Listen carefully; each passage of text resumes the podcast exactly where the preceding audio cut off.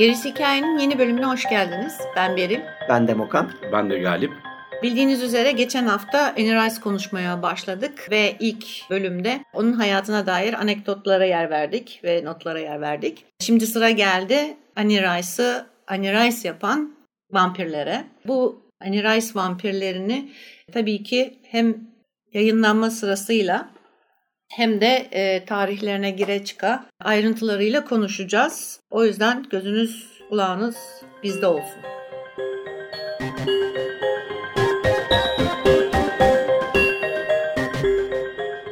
Geldik yine vampirlere arkadaşlar. Döndük dolaştık. Bu üçlünün en sevdiği canavarın konuşulmasına tekrar sıra geldi. Çünkü evet çok uzun konuştuk ama birinci sezondan başladık. ikinci, üçüncü sezonlarda işte değindik. Belki dördüncü sezonda sinemaya e, biraz girdik. Ama ondan sonra e, herhalde işte yine bir 4-5 sezondur uzak kalmıştık vampirlerimize. Nadas'a yatırdık. Evet o yüzden dedik ki gelin en sevdiğimiz vampir yazını ile beraber Anne Rice'ın vampirleri üzerinden şu vampire yeniden bir odaklanalım. O yüzden ben de dedim ki Anne Rice'ın vampirlerini konuşmadan önce Anne Rice'ın vampirlerine gelişe bir kısa özet geçelim.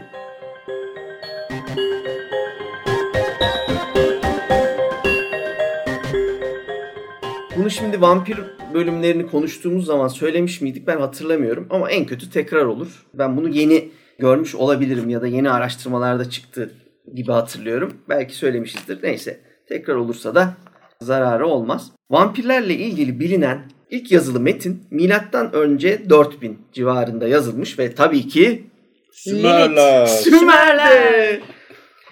Şimdi bu elbette biraz tabii yorumlama ile vampire bağlanacak bir metin ama buna göre bir annenin çocuğunu bir Ekimmu ya da Edimmu'dan korumak için yazdığı bir büyü metni bu. Ve Ekimmu ya da Edimmu dönemin iblislerinden ve bu yaratığın insanlar uyurken onların hayat enerjisini emdiğine inanılıyor. Dolayısıyla ilk vampir Profili. evet geçtiği metin olarak bunu kabul edebiliriz. Dediğin gibi hani Lilith'ten filan bahsettiydik Lilith bölümünde o ayrı. Ama ondan sonra işte devasa bir folklorik dönem var. Onun için vampir bölümlerini çok detaylı zaten anlatmıştık. Oralarda geçiyoruz. Biz biraz daha edebiyattaki kısmına odaklanırsak John Polidori'nin hızla geliyorum 1819'da The Vampire'ine ve orada İngilizce'de bir ilk kabul ediliyor bu vampir konusunda. O güne kadar folklorik bu iş gelişirken ve daha önce tam karşımıza başka tür bir vampir çıkmamışken burada biz yeni bir türle karşılaşıyoruz. Ama şimdi o türe gireceğiz beraberce. Fakat ondan önce şeyi söylemem gerekiyor. 1800 yılında e, İngilizcesi Wake Not the Dead olan bir kısa öykü var. Johann Ludwig von Tieck'in. E, adamın biri bir necromancer'a karısını canlandırtıyor. Kadın da evdeki herkesin kanlarını içerek herkesi öldürüyor. Böyle bir hikaye de mevcut. Şimdi Polidori'nin vampirinin kaynaklandığı yerin işte Byron etkisi ve Byronic vampirin de doğuşu olduğunu da şimdi belirtelim. Buradan çünkü bunun ne olduğunu detaylarına gireceğiz. Orada yalnız Teofil Gatier'in ya da artık nasıl okunuyor hep farklı şekilde okuyoruz ama e, ben o şekilde diyorum. Teo, Teofil Gatier'in e, Clarimonde adlı öyküsü de aslında bir vampir öyküsünü çok andırıyor. Hatta ben direkt vampir öyküsü olduğunu söyleyebilirim. O da hayat enerjisini ve kanını e, çektiğini e, Evet. ima ediyor. La Mort Amarus aslında bunun e, adı. Ama Clarimonde olarak da geçiyor bu öykü. E, 1836 tarihi. Gautier çünkü 1852'de İstanbul'a falan geliyor yani o dönemin şeyi. Şimdi hızlı bir birkaç şey daha var. Onları da söyleyeyim Byron meselesine şimdi girince beraberce konuşuruz. Ama bunun ardından Gautier gelmiş derken 1845 ile 47 arasında en çok ünlü olan Varney the Vampire bu sefer ortaya çıkıyor. James Malcolm Reimer'ın Penny Dreadful'larda bunlar yayınlanıyor. Ondan sonra bizim detaylı bir şekilde konuştuğumuz Carmilla'ya geliyoruz. Sheridan LaFontaine'ın 1872'deki Carmilla'sı. Burada erken bir kırılmanın yaşandığını söyleyebiliriz gibi geliyor bana. Çünkü erotik lezbiyen vampir ilk defa çıkıyor. Yani orada bir Byron'dan bir ayrılış, bir çatal açılıyor. Bir de romantizmin e, orada kırıntıları var aslında. Hı hı. Yani vampir romantizminin ilk kırıntıları diyebiliriz. Evet bu burada zaten o yani romantizm olmadan bu Batı edebiyatındaki vampir zaten belli ki konuşamıyoruz. Ve 1897'de de Dracula, Bram Stoker Dracula'sı sonraki hani 79 yıla hükmedecek imajı ve kuralları saptıyor. Catherine McGinley'in Development of the Byronic Vampire, Byron Stoker Rice diye bir makalesi var 1996. Burada diyor ki Dracula romantik hareket ve Byron'ın etkisiyle oluşmuş ve bunların doğal sonucudur. Fakat Byronic vampir denince bence anlaşılması gereken ama pek konuşulmayan 3 başlık bizi sonunda Lestat'a ulaştıracaktır. Aristokratın sadakatsiz olması, ensest ve homoseksüellik iddiaları ile dışlanması. Hmm. Bunların hepsi Fransız ihtilalinin sonuçları ve asilliğin çarpıklığı üzerine yakıştırmalar aslında. Şeytanlaştırılması üzerine. Çünkü yeni bir e, demokrasi ve cumhuriyet çağı konuşuluyor. İnsanların sözünün daha önde olduğu, halkın şey oldu ve oradaki ileride mavi kana falan da dönüşecek. Bunlar insanın kanını sömürüyor diye hani Marx'ın da meşhur ettiği vampir. Çünkü Marx'ın etkisi orada tartışılmaz. 1840'ta galiba ilk makalesinde söylüyordu. Bir vampir bakış açısı var. O nedenle de soylu falan diyorlar. Ama mesela ben de şu şerhi koymak isterim. Tanıdığınız yaşlı ya da birikim bir aileden zengin olan daha önce bazı fırsat ve potansiyellere karşısına çıkmış olan kişiler her zaman zengin olmayabilir. Biz bunu Vampir Chronicles'ta ara ara görüyoruz. Herkes yaşlı diye ya da herkes varlıklı bir yerden geliyor ya da bazı fırsatlara daha erken ulaştı diye zengin olmak, birikim yapmak zorunda değil. Bazısı da yemiş, almış, satmıştır. Öyle İstinye bayırını, e, İstinye Park'ın olduğu yeri e, kumarda bir barbuta veren adam vardır Evet. yani dedelerde. Ama işte sorsam bütün vampirler shitting gold dedikleri şey. İngilizcesi daha münasır. en azından bip yemeyiz. evet. Ben de bir başka şerh koyayım. Şimdi hani Fransız ihtilalinden bahsediyoruz madem. Sonuç olarak özellikle Satt'ta falan filan da konuştuğumuz bir ekstrem yani aşırılık durumu var asillerde. Yani işte o ihtilal öncesi anlatılarda geçen e, bu asillerin her türlü zıpırlığı yaptığı ve ahlak normları yani sosyal ahlak normlarının dışında pek çok şeyi denedikleri su götürmez. Aslında şeytanlaştırma dediğin e, yani şeytanlaştırma var tabii ki. Yani sonuçta herkese aynı kefeye koyamazsın. Hani kral ve eşrafı ayrıdır ama asil kan taşıyıp düzgün yaşayanları da vardır bunun. Sen hani onu şey- şeytanlaştırdığı zaman evet senin kanında as- asalet var mı? O zaman sen de onlar gibisin gibi bir görüş muhakkak var ama şey değil yani köksüz değil baseless de- yani dediğimiz hani şeyi ne derler çıkış yeri var. Hani bir ateş orada var, bir kıvılcım var. O yanıyor ve oradan büyüyor Ya zaten. Bir de korkutma da çok şey. Şimdi geçtiğimiz dönemde seçimde de işte bunlar başa gelirse erkek erkekle evlenecek falan diye meydanlarda bağıran adamlar vardı. Yani ahli, ahlaki bir çöküntü olarak sahip olunan ahlaki anlayışın tam tersine sapıklık, çarpıklık olarak anlatmak, göz korkutmak yaygın bir şey. Sad hikayesinde de hani Sad'da uzun uzun konuştuk ya Sad'ı suçlayan soylular da onu yargılayan hakimler de asil. Evet. Ve onlar bile diyor yani Sad'ın cezalandırılma sebebi yolunda gitmeyen bir kendi e, şeyiyle hizmetçisiyle yolunda gitmeyen bir fantazi orji partisini e, sonucu aslında kadın şikayet ediyor çünkü bana şunu yaptı bunu yaptı falan diye. Ama parayı alınca da susuyor mesela. Hani hayat memat meselesi gibi de değil ona işkence ettiler falan. O büyük ihtimalle parayı sonra geldi için o yapılmış aslında. bir şey zaten yani. Ya adamı ortadan kaldırmak için suçlamak aslında biraz yaf, yaftalamak. Ya da şöyle aslında bak bunu vampir günlüklerinde de konuşacağız. Orada da zaten ortaya çıkacak. Olduğun şeyi bir başkası, senin olduğun yani senin olduğun sınıfta bir terslik varsa bir başkası bu tersliğe aynı yani gösterirse dışarı senden olan, senin grubundan olan biri. Yani o toplumun, o çarpık toplumun veya topluluğun kötü yanlarını dışarı vurduğu takdirde o küçük topluluk onu yok etmeye gider. Aslında Sad'ın başına gelen şey bir anlamda bu. Bence. Evet, evet.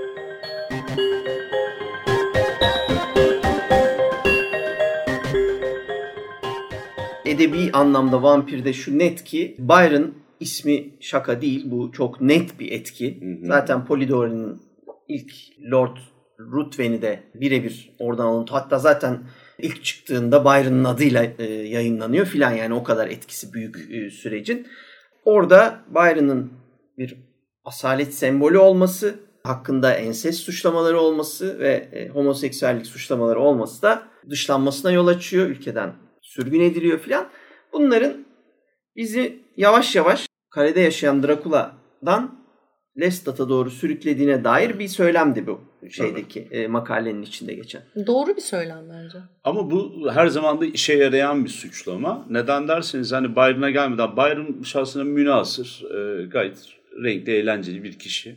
İşte hani narsistik bozukluk da var orada. İnanılmaz şımarık yetiştirmenin belki zengin, varlıklı olmanın e, vermiş olduğu bir şey de var. Bir de eli yüzü düzgün adam, atik, çevik falan. Şimdi Byron'a gelene kadar mesela milattan önce 450-480 civarında Alkibiades diye bir adam var. Sparta'da eğitim gören bir Atinalı. Aynı zamanda o Perikles'in akrabası, Sokrat'ın falan içki arkadaşı falan. Ama yani Byron'ı falan suya götürür, getirir bir adam. Neyle suçluyorlar? Birincisi devleti ele geçirmekle suçluyorlar. İkincisi eşcinsellikle suçluyorlar. Gençleri yoldan çıkartıyorsun da suçluyorlar. Senin yüzünden ordular şey yaşadı diyorlar. Çok büyük bir Alkibiyades'in e, şeyi var bu arada. Başarısız bir sicile çıkartması var hatırladığım kadarıyla.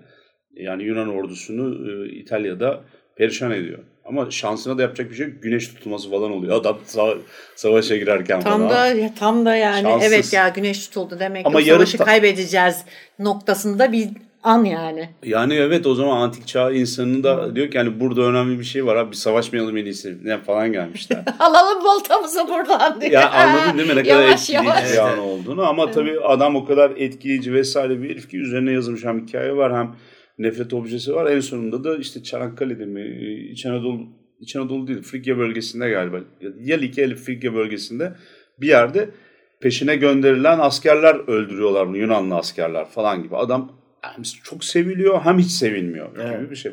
Bu, bu karakterdir yani ışıl ışıl ama kimse mesela Alkibiyades'e oturup vampir hikayesi yazmamıştır. Büyük ihtimalle kalbi kırık bir sevgili Polidori gibi. Olabilir. Ee, o dönem çünkü Fransız bir tane daha yazar kadını hatırladım. Asil bir kadını da aynı şekilde Lord Byron kalbini kırıyor hatta hamile bırakıyor galiba. O da bir hikaye yazıyordu. Kafası işte e, kuru kafa olan bir hayalet e, anahtar deliğinden geçiyor. Ee, o da aynı şekilde Byron'a yani Byron'a diss atma yöntemi olarak adamın. Tamam yani çok karizma çok, çok etkileyici yapıyor. bir adammış yani belli ki Evet. herkes bir her Ama her cinsellik kalp- en büyük suçlama aracı yani. Tabii. Adama her şeyi söylüyorlar. O da bir büyük de- ihtimalle bir partiye gittim kafam güzel farkında bile değilim falan demiştir. Tabii. Toplumsal etiket diye bir şey var. Hani ahlak normları falan filanın haricinde bir de bir etiket var. Yani adab-ı maşeret. Tabii tabii. Bu adam adab-ı maşe- maşeret düşmanı. Zaten bir adam yani. Evet. Hani e, her şekliyle bir aykırı. Ya şimdi bugünden bakarsan adamda hiçbir şey yok. Yani adam kendi hayatını yaşıyor. Tabii. Hani bugün gelse dersin ki e, adamın seçimi bana ne dersin? Ama işte o zaman hani e, bir de zaman içinde toplumsal etiketler de hem genişliyor Hı hı. hem de silikleşiyor. Sınırları da silikleşiyor. Kesinlikle. O yüzden bugünden bakınca ben hani e, adam çok karizma adam ama Eve e, sokmam o günler Ben de çünkü ama maraz bir herif. yani. Maraz, Maraz bir adam yani, maraz. zarar var. Şunu bir çok küçük yalnız eklemek istiyorum. Güzel bir nokta açıdan tartışmamız. En son Berlin'in söylediği. Şimdi Bionic vampirin bu kadar çekici olmasını, ileride seri katille birleşen bir vampir türü yaratmasını Enrise sonrasında. Ha, spoiler verdim. Bir bölümün devamıyla alakalı. Ee, en büyük etkisi de bu. Ahlaki normları pek sallamamak. Hı hı. Neden? Çünkü diyor ki ben ahlaken e, sizin kurallarınıza uymam için sizin gibi biri olmam lazım. Ama ben sizin gibi değilim diyor. İşte vampiri en çok daha sonra salon adamı vampir ya da hani böyle e, sosyal psikopat bir vampir gibi modellerken insanlar yazarlar. Özellikle bu kısmına çok atıf yapıyorlar Byron'ın. Byron çünkü ben sizin kurallarınıza uymak zorunda değilim diyor. Ben başka bir yaratığım. Benim kendime göre kendime has kurallarım var. Ben yani üst insanım diyor hatta seri katille eklersen. Ve diyor hani ben sizin ahlaki normlarınızın içerisinde hareket etmek zorunda değilim. Ben yer içer takılırım diyor. Kanımı içerim ben diyor ya akşamdan akşam. Şeyin belki de yapıyorum çünkü yapabiliyorum. Bunun en erken örneklerinden biri Tabii, olarak tabii, gözleyebiliriz. tabii. yani. evet ama Hani işte şey de öyleydi. Nedir adı? Gılgamış da öyleydi. Yanında askerli birlikte yaptık gibi söyledim ama evet. Gılgamış'ın da Bizim hikayesi Gılgamış. öyle. İlk gece hakkım var diye orada da böyle böyle geziyormuş adam şimdi tablete göre. Evet.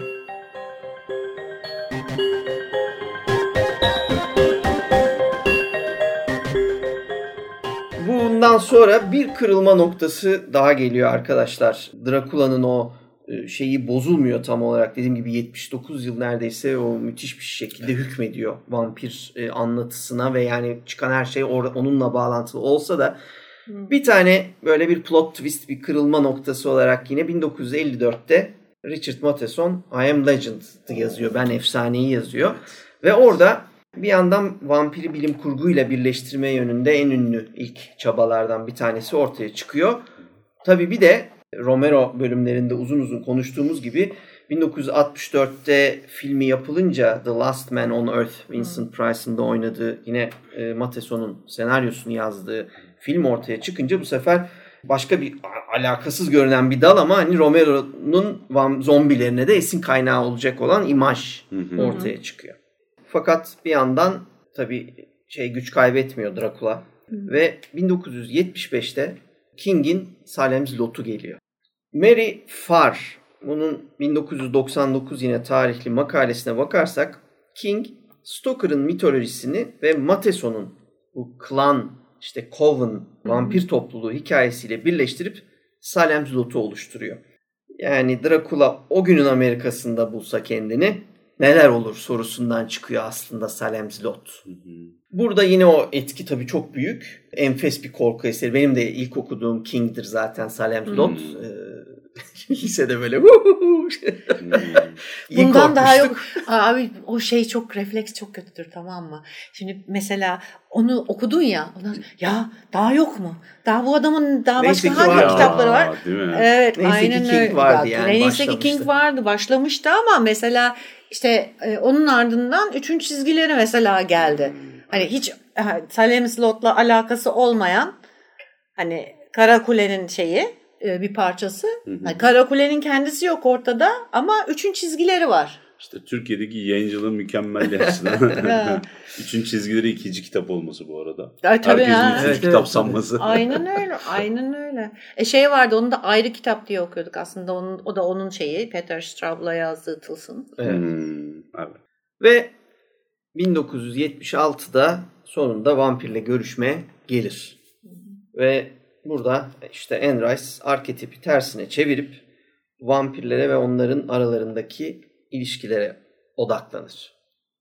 Ve işte bugün konuşacağımız konuyu getirecek olan değişim aslında. Bundan sonra e, işte o 79 yıllık Drakula'nın hükmü zayıflayacağı nokta burası olur.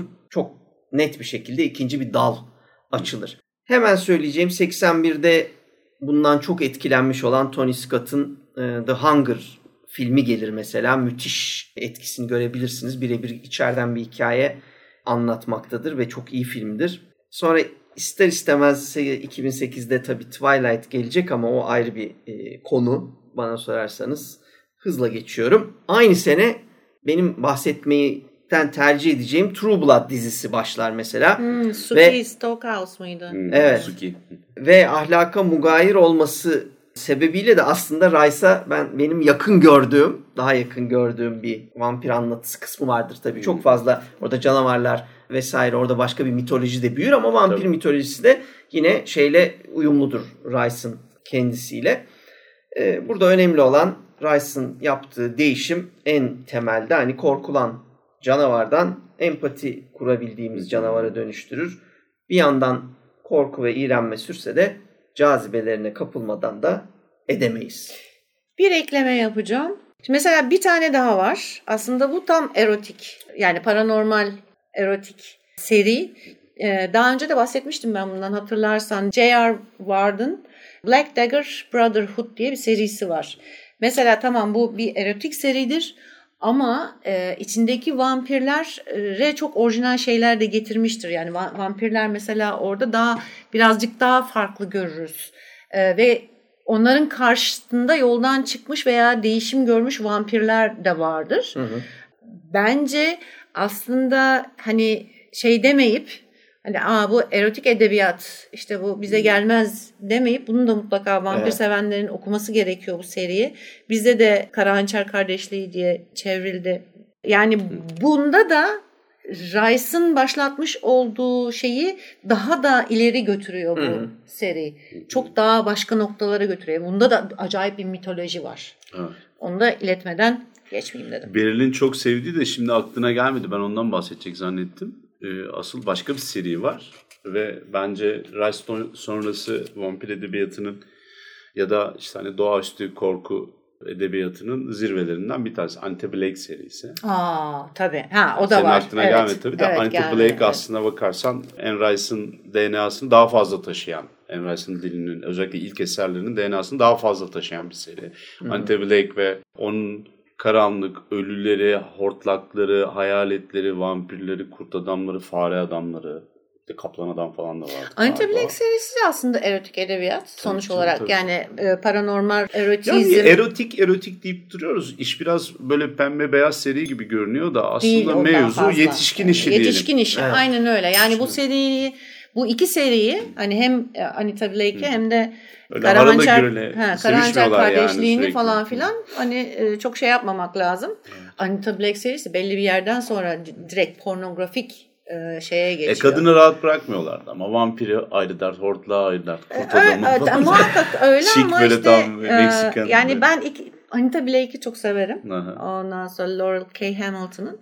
Ama e, şu var ki hani ikisinin arasında tercih hani vampir mitolojisi ve edebiyatının hani ileri taşınması açısından hangisini seçersen dersen ben Karahançer kardeşliğini Hmm, tercih olabilir. ederim yani. Bu tarih sürecinin sonuna bir alıntı daha yapıp ilk kısmını toparlıyoruz. O da şu Martin J. Wood da 1999 tarihli New Life for Old Tradition Anne Rice and Vampire Literature adlı makalesinde romanların anlatı perspektifindeki değişimin altını çiziyor. Bizim şimdi bahsetmeye başladığımız.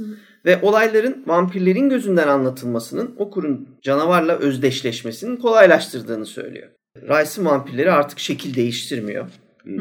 Yarasa, fare, yok sis vesaire bir şeylere dönüşmüyor bir özellik olarak. Yemek seçmiyorlar. Ha. Kadın ya da erkek hatta hayvan ısırmaktan çekinmiyorlar. Onları ayırmadan ısırıyorlar. Adam sivrisinek koleksiyonu yapıyormuş meğersem böyle. Salıyormuş sivrisineklere getirin bana kanı diye. Ya bir de bir şey, şey, olabilir diye. Yani. yani işte bu adam çok hızlı hareket ediyordu var. Mesela Louis e, ilk başta o şeyin gazetecinin aklını alıyor. Düğmeye gittim geldim bilmem. Filmde de kullanırlar mı? Evet. Ama e, işte shape shifting ya da havaya karıştı ya da bir anda ortadan kayboldu yok artık. Bu ne demek? Aslında perspektifle alakalı.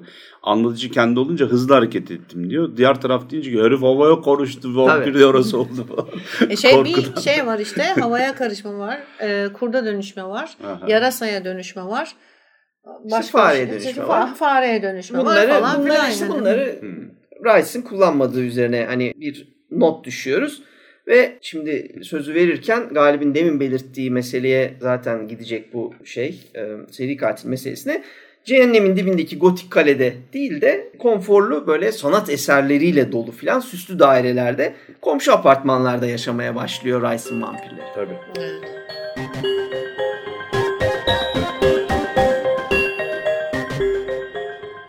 Genel olarak çerçeve çizmek istiyorum. Şimdi vampir meselesi yeni değil. Demokra'nın ta milattan önce atıyorum e, 3000'e falan götürdü. 4'e mi götürdün? 4000 yıl eski mi milattan önce 2000 mi? Milattan önce 4000. Bize gelişi 5000 yıllık yani minimum.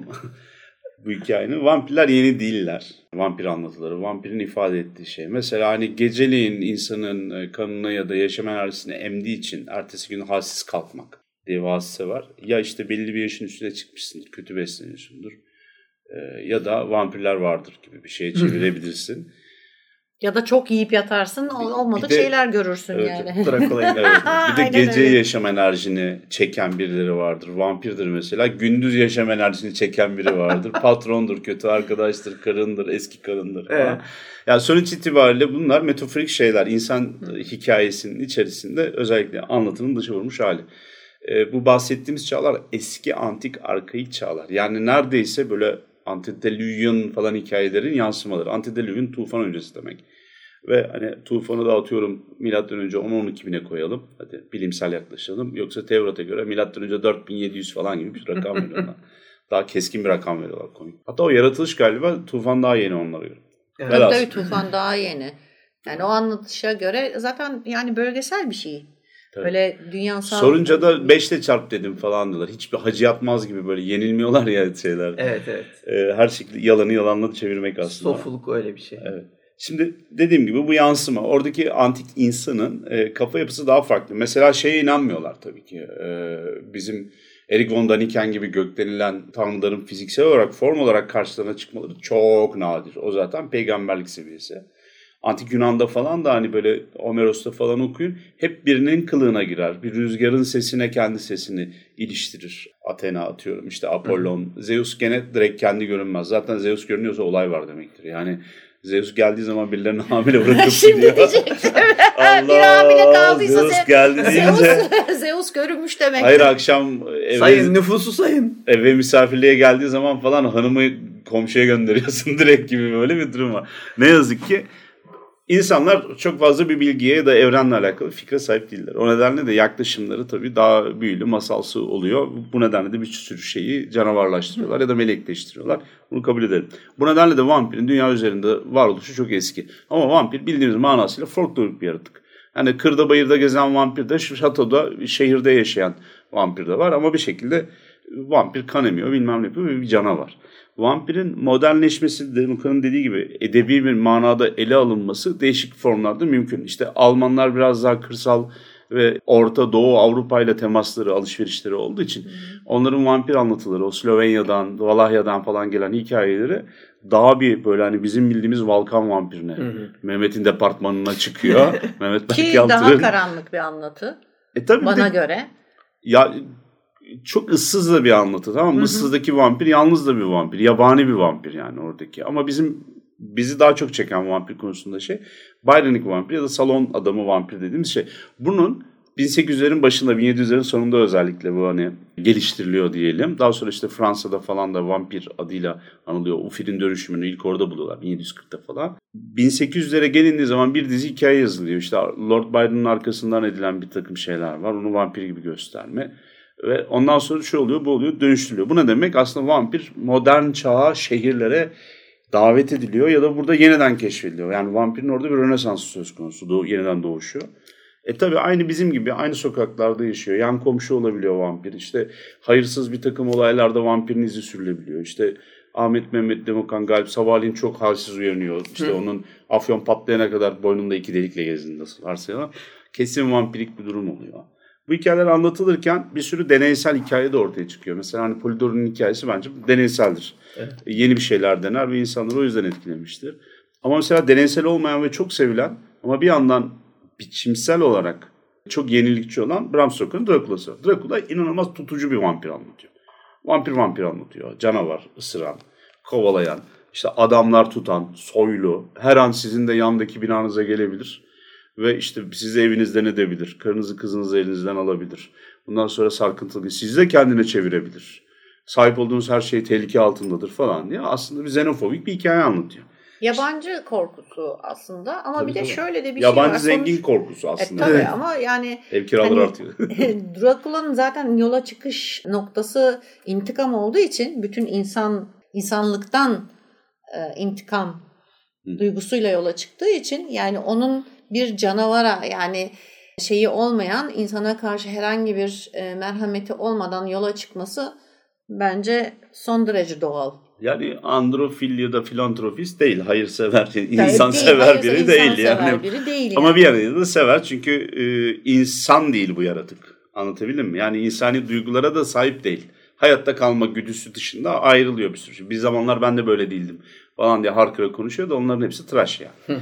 E, sonuçta canavarlık insani yanına üstün gelmiş vaziyette gibi. Yani insanlığını bence hani Dracula açısından hmm. konuşuyorum. Çünkü Vampire Chronicles tamamen farklı bir noktaya e, atlıyor o noktada. E, bence Dracula'da direkt olarak insanlığını soyunup Hı hı. e, şeyi giyiyor. Canavar Hı hı. e, kostümünü giyiyor. Tabii. E, ve o şekilde devam ediyor. Yani o onun kendi hikayesini yani trajedi yani trajedi sonucunda canavara dönüşmek meselesi.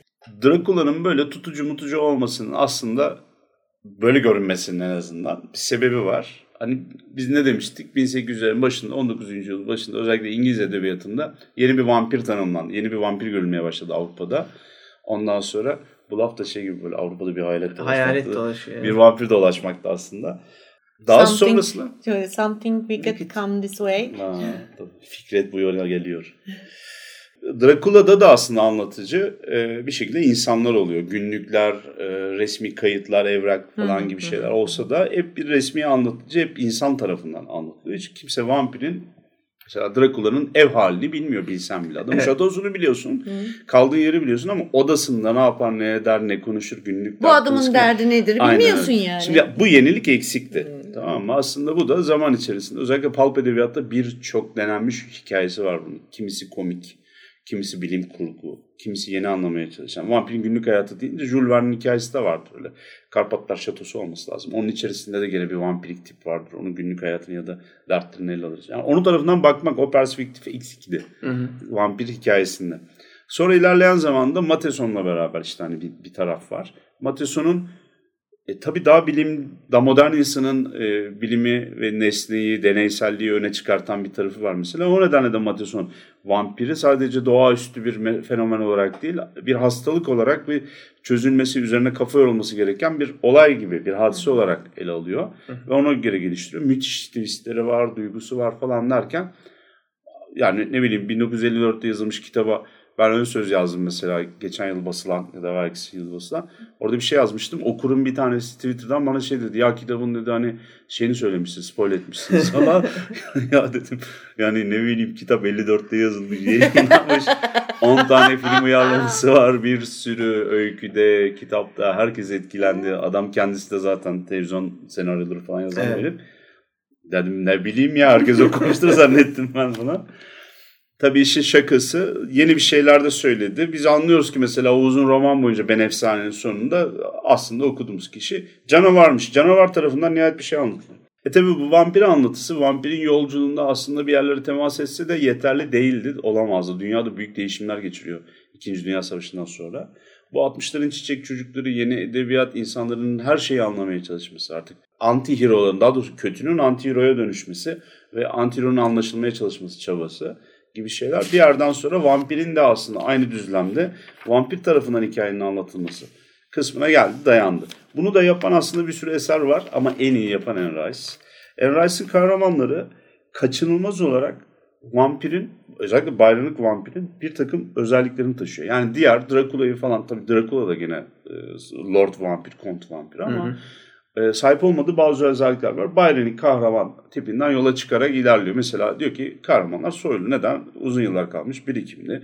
Özellikle e, Louisiana bölgesi olduğu için onlar biraz daha frankofon böyle hani Fransız kökenli ve e, Fransız ihtilalinin ardından hikayeyi anlatmaya başlıyor. Louis Pontelac'ın mesela Fransız kökenli olması ve oradaki bir plantasyonu yöneten bir ailenin o anda patriarkı olması, genç yöneticisi, babası gibi. Ama kendi içerisinde bu sefer vampirler bütün hikayelere baktığımız zaman bir melankoli görüyoruz. Vampirin bir tuhaf bir şekilde acı çekmesi görüyoruz. Daha önceki bizim gördüğümüz vampir neydi? Hayta oraya gider bu kızı ısırır. Buraya gider burada olay çıkartır. Şurada gider şato satın alır.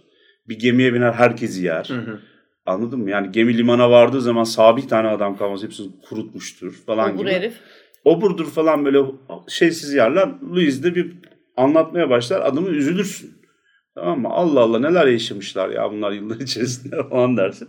Tabii böyle de yetinmez. Devam eden kısmında da aşk acısı da çeken, suçluluk çeken vampirler görürüz mesela. Daha önce öyle vampir nerede var? Vampir ısırıp geçen bir şey. Sonuçta bir canavar ve Evet. öldürmesi gerekiyor. Vahşi bir hayvan gibi. Ama işte bu anlama çalışmaları daha sonra ilerliyor. 84 mü 86 mıydı Vampir Lestat? ikinci kitap. 85. Ben 84 diye hatırlıyorum. Çok önemli değil ama 80'lerde yazdığı Vampir Lestat'ta da mesela diğer taraftan ilk kitabın kötü karakteri olan e, Vampir Lestat. Bu sefer anlatı. Bu sefer Lestat tarafından anlarsınız, hikayeyi dinlersiniz ve hayran kalırsınız İyice başka yani. evet. E, işte bu da bize aslında şeyi gösteriyor bir yerde de. ilk başta Anne Rice'ın hissederek anlattığı biraz parodi bir karakter gibi ilk öyküyü yazdığı şeyin zaman içerisinde dönüşüp muazzam bir lora dönüşmesi gibi şey oluyor. Evet. İlk başta da çok büyük e, eleştiriler de alıyor Anne Rice. Çünkü diyorlar ki yahu vampir hikayesi diyorsun. O zamana kadar vampir dediğin şey bizim bu filmlerdeki slasher, splatter gibi hikayeler. Vur kır, sonra git hack and slash mevzular, kovalamacılar olsun falan. E burada kovalamacı yok doğru düzgün. Sen anlatıyorsun, anlatıyorsun. Bir de bir sürü purple prose var. Böyle ağdalı cümleler, aşklar bilmem ne havada uçuşuyor. Ya e, bunu söyleyince sen dayanamadım ama ben dün galiba gördüm o yüzden şey yaptım. E, Bir sevgili okurumuz şeye Goodreads'e e, yorum yazmış ve öykülerimizin, vampir öykülerimizin e, girişi çok uzun tutup aksiyonu çok geç başlatmasından dem vurmuş. Bugün de e, gördüğünüz gibi hala o şey sürecin bir sürü yerde sürdüğünü görebiliyoruz. Yani e, vampir deyince abi ısırsın paralasın aksiyon olsun. E, edebiyat yapmayın orayı hızlı geçin. Bana canavar nasıl parçaladı onu anlatın Hmm. talebi gibi bir his vardı. O geldi aklıma sen söyleyince. Hiçbir şey değişmiyor tabii.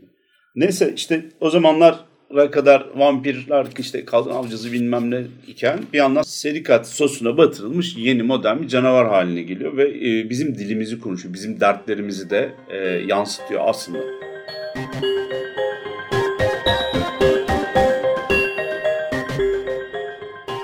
Şimdi senin bıraktığın yerden başlayıp ben başka yani aynı doğrultuda e, kendi açımdan bir çıkarım yaptım. Şöyle gibi çıkarım yaptım. Anne Rice'ın vampirleri neden bu kadar melankolik acaba şeklinde bir e, soru sordum kendime. Yani kendi düşünceme göre tabii bu. Benim yorumum. Hı hı. E, bayağı üzerinde kafa patlattım acaba öyle mi böyle mi vesaire şu bu derken. Hı. Söyle bakayım neymiş ya merak. Olay şu bence.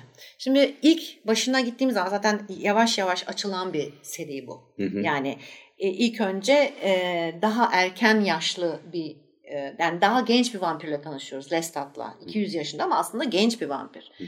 Seri ilerledikçe daha yaşlı vampirlerle karşılaşıyoruz. Daha antik vampirlerle karşılaşıyoruz ve her birinde yani şimdi mesela bu 1800'lerden kitap bir görüşmeyle başlıyor. Yani e, ilk kitap vampirle görüşme kitabı Hı hı. serinin ilk kitabı ve kitabın romanın kendisi bir görüşmeyle başlıyor. Hı hı. O da The Boy dediğimiz bir e, gazeteci ve e, onunla konuşan vampirimiz Louis Hı hı. var.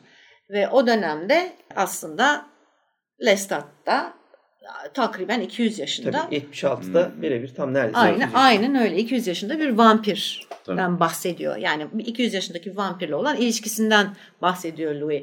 Ee, ve nasıl vampir olduğunu anlatıyor. Şimdi burada dediğim gibi ilk kitapta nispeten genç bir vampirle karşılaşıyoruz Hı hı. biz.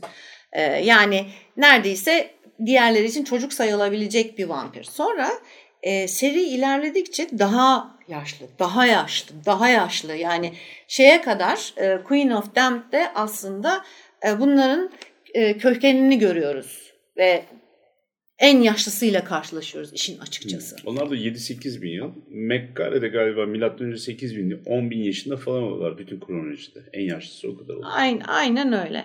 Şimdi işin başlangıcı yani bizim hani bu vampirler nereden çıktı e, sorusuna geldiğimiz zaman Rice'ın vampirlerinin mitolojisinde Akasha ve Enkil diye e, bir e, kral ve kraliçeden çıkıyorlar ama bunun öncesinde bunun öncesi de var. Şöyle öncesi var. Amel diye bir kana susamış ve birazcık da uçuk kaçık bir e, ruh mu diyelim spirit yani bir enerji bir varlık var görünmeyen bir varlık var ve iki tane cadımız var. Tabii bizim hani bugünkü cadı olarak tam söyleyemeyiz daha çok şamanistik e, özellikler gösteren cadılar bunlar hı. E, ve şeylerle konuşuyorlar ruhlarla konuşuyorlar. Bu şeyle kral ve kraliçeyle bu cadılar arasında oluşan bir kavga diyelim. Bu Amel'in fırsat bilip vampir işini başlatmasıyla başlıyor. Yani kral ve kraliçeyi vampire dönüştürmesiyle başlıyor. Ve bir lanet sonucu yani bu cadılardan yani cadıların bu kral kraliçeyi lanetlemesiyle başlıyor. Öyle söyleyeyim daha basitçesi. Şimdi bu bir lanetle başladığına göre aslında bu lanetin bütün o kral ve kraliçenin soyunu soyunu derken şuradan bahsediyorum. Yani çevrilen bütün vampirleri. Kan soyunu. Kan soyunu kan aynen öyle. Kan soyunu da lanetlemiş oluyor. Bu da ne demek? Bunlar için e, ters giden bir şeyler olması gerekiyor. Şimdi biz şey olarak bakıyoruz ölümsüzlüğe. Hani her zaman işte ölmüyor. O, çağları geçiriyor. O, işte e, para bitmiyor. İstediği zaman çünkü hani 400 yıl önce hani şeyden aldığı 3 kuruşa aldığı şey 400 yıl sonra muazzam paralar ediyor falan filan gibi. Hani düşünecek olursan bunlar hem zengin hem ölmüyor. Yani muazzam bir yaşam e, süresi var falan diye düşünecek olursan normalde bunların gayet böyle mutlu mesut olması gerekir ama bu lanetin bir şey var bir kan ihtiyacı duyuyorlar ki bu aslında bizim yemek yemek ihtiyacı yani yeme ihtiyacımızla aynı hı hı, e, aynı şey. Evet, evet. beslenmek zorundasın. Hı. Şimdi sen zaten hani o insan kimliğinden çıkıyorsun, bir vampire dönüşüyorsun ve kanla beslenmek senin temel ihtiyacın. Evet. Yani bütün hepsi göreceksiniz zaten hani e, konuşacağız. Ben çok çünkü uzatmayacağım. Genel olarak anlatıyorum. Serideki karşılaşacağınız bütün vampirlerin ortak şeyleri var, sorunları var. Bir, depresyon. İki, yalnızlık. Üç, insan pişmanlığı yaşıyorlar. Hı hı. Yani bir vampirler, ölümsüzler ama hala insan oldukları zamanki gibi pişmanlıklar yaşıyorlar. Hı hı.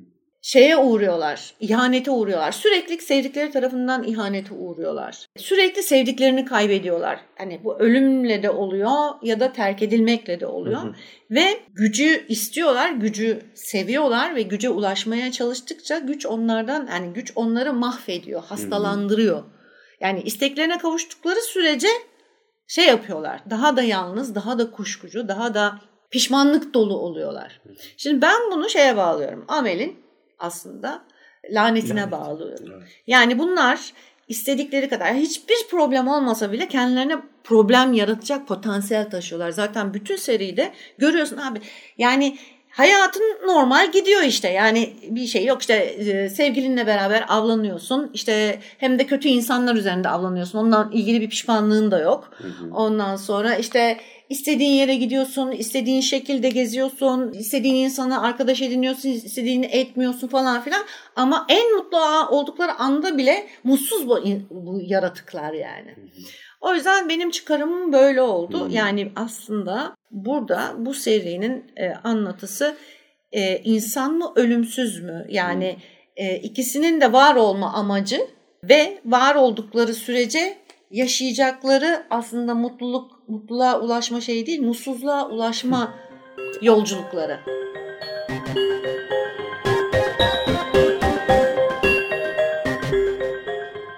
kere şu var bence. Şimdi Interview with the Vampire tabii ki birinci kitap olması itibariyle, kuralları başlatması itibariyle de özeldir. Yazılış şekli e, vesaire dolayısıyla da çok güzel bir kitaptır. Ve oradaki geçen bölümlerde anlattığımız ilişkinin arkasında yatan Claudia'nın durumu anneyle yazar Anne Rice'ın çocuğunu olan bir atıf olması vesaire dolayısıyla da duygusal olarak da çok yoğun bir kitaptır. Ama bu yoğunluğun içinde ben şahsen okurken mesela Louis'i nasıl sevmedim? Ya o kadar sevilmeyebilir. Yani bir yaratık yani abi bu ağlak ne zaman susacak diye diye ben o kitabı okudum. Ve bu bu yani çok ekstra. E, yani bu kadar yani yaptığı şeyi bu kadar zamanın ardından e, sindirememiş olma meselesi şimdi bu anlatıda aslında bir tek benim gördüğüm bu kitapta var.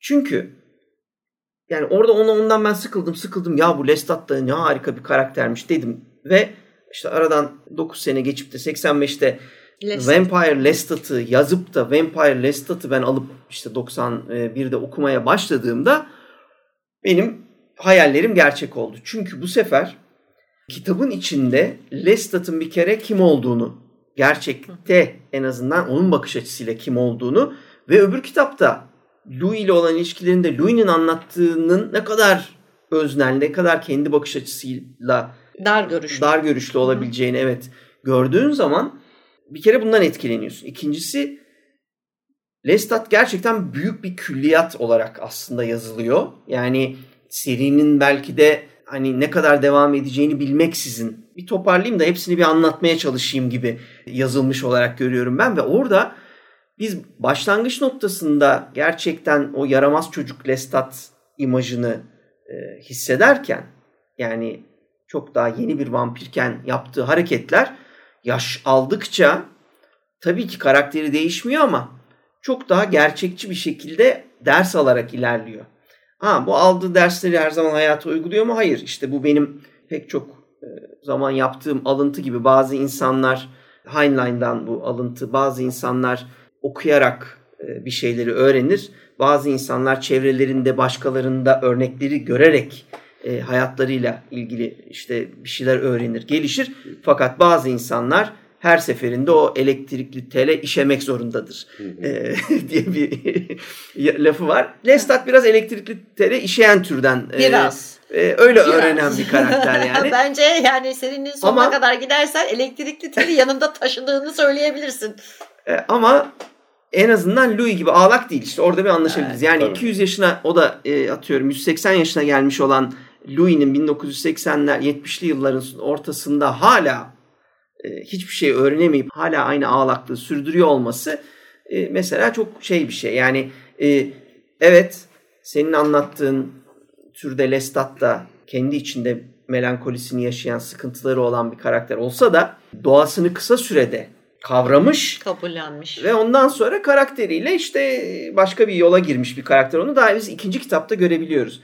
Dolayısıyla bir kere bu etki ve bize en azından Vampir Lestat'ta anlatılan o kral ve kraliçenin ilk e, vampire dönüşme esnasındaki o iblis, kana giren iblis filan gibi hikayeler bunların ne kadarı gerçek, ne kadarı sahte bilinmeyen o muğlak hikayenin ortaya çıkışıyla bence Lestat çok daha gerçekçi bir şekilde yorumluyor her seferinde hikayeleri. Yani Marius'un ona anlattıklarını o, Marius'un anlattığı gibi söylüyor. Aynen öyle bize geçiriyormuş gibi bir duyguya kapılıyoruz. O yüzden ben e, tabii ki melankolilerini reddedecek değilim ama şeyi de görmeliyiz. Her insanın hayatı gibi aslında benim gördüğüm toplam nüfus insanların çoğu benim çevremde de böyle. Dünyada da oturun işte bütün filmlere de bakın izleyin. Yani zaten herkes melankoliktir, herkes ağlaktır aşağı yukarı. Hayatının büyük bir kısmında yani o sabahleyin bir mutsuz uyanma mevcuttur. O, o, onu evet. çok reddet, reddedemeyiz bence. Ve vampirleri anlatırken insanları anlattığında aslında insan hikayesi anlattığını, edebiyat yaptığını evet, düşünürsek evet. E, benim düşüncem bu yani Berlin söylediğiyle ilgili. Bir şey ekleyeceğim. Çok doğru bir yere parmak bastın. Çünkü şu, şimdi sen söyleyince fark ettim ben de. Hani insandan insana nasıl değişir? Hı. Yani yas da değişir. Yani yası yaşama tabii şekli canım. de değişir. Tabii, tabii, tabii. Veya pişmanlığı yaşama şekli de farklıdır. Veya intikam hissini veya öfkeyi farklı bir şekilde yaşar. Burada da her birinde farklı farklı görüyoruz zaten. Yani hepsi farklı şekilde dışa vuruyor evet. yaşadıklarını. Çünkü hani tamam Louis sürekli mızmızlanıyor ediyor falan filan da Lestat ondan çok daha fazlasını yaşamış travma olarak bakacak olursan ve yaşamaya da devam ediyor. Yani Louis yani e, keyfinin e, götürdüğü yere gidiyor belli bir yerden sonra ama Lestat sürekli bir kavganın içinde. Yani hmm yani işte Louis'nin pardon olmadığı e, pek çok sekans var ve onlarda Lestat sürekli bir, bir şeyle ya kavga ediyor, mücadele ediyor, bir şeyi önlemeye çalışıyor, bir şeyi kaybediyor, bir şeyi tekrar buluyor falan filan gibi böyle bir evet. mücadele içinde. Evet. Hani e, eğer ikisi de hani travmalıysa bence Lestat yani şu ana kadar benim gördüğüm kadarıyla pek çok e, vampirden daha travmalı bir vampir. Evet. Ama yine de senin galibin ve benim Lestat'ı bu kadar çok sevmemizin sebebi güçlü olması. Evet. Aslında. Yani şeyi e, kendi doğasını kabullenecek kadar ne derler ces- cesareti olması. Bizler Anne Rice ve vampirlerini anlatmaya tabii ki doyamadık. Gelecek hafta kaldığımız yerden vampir günlüklerini konuşmaya devam edeceğiz.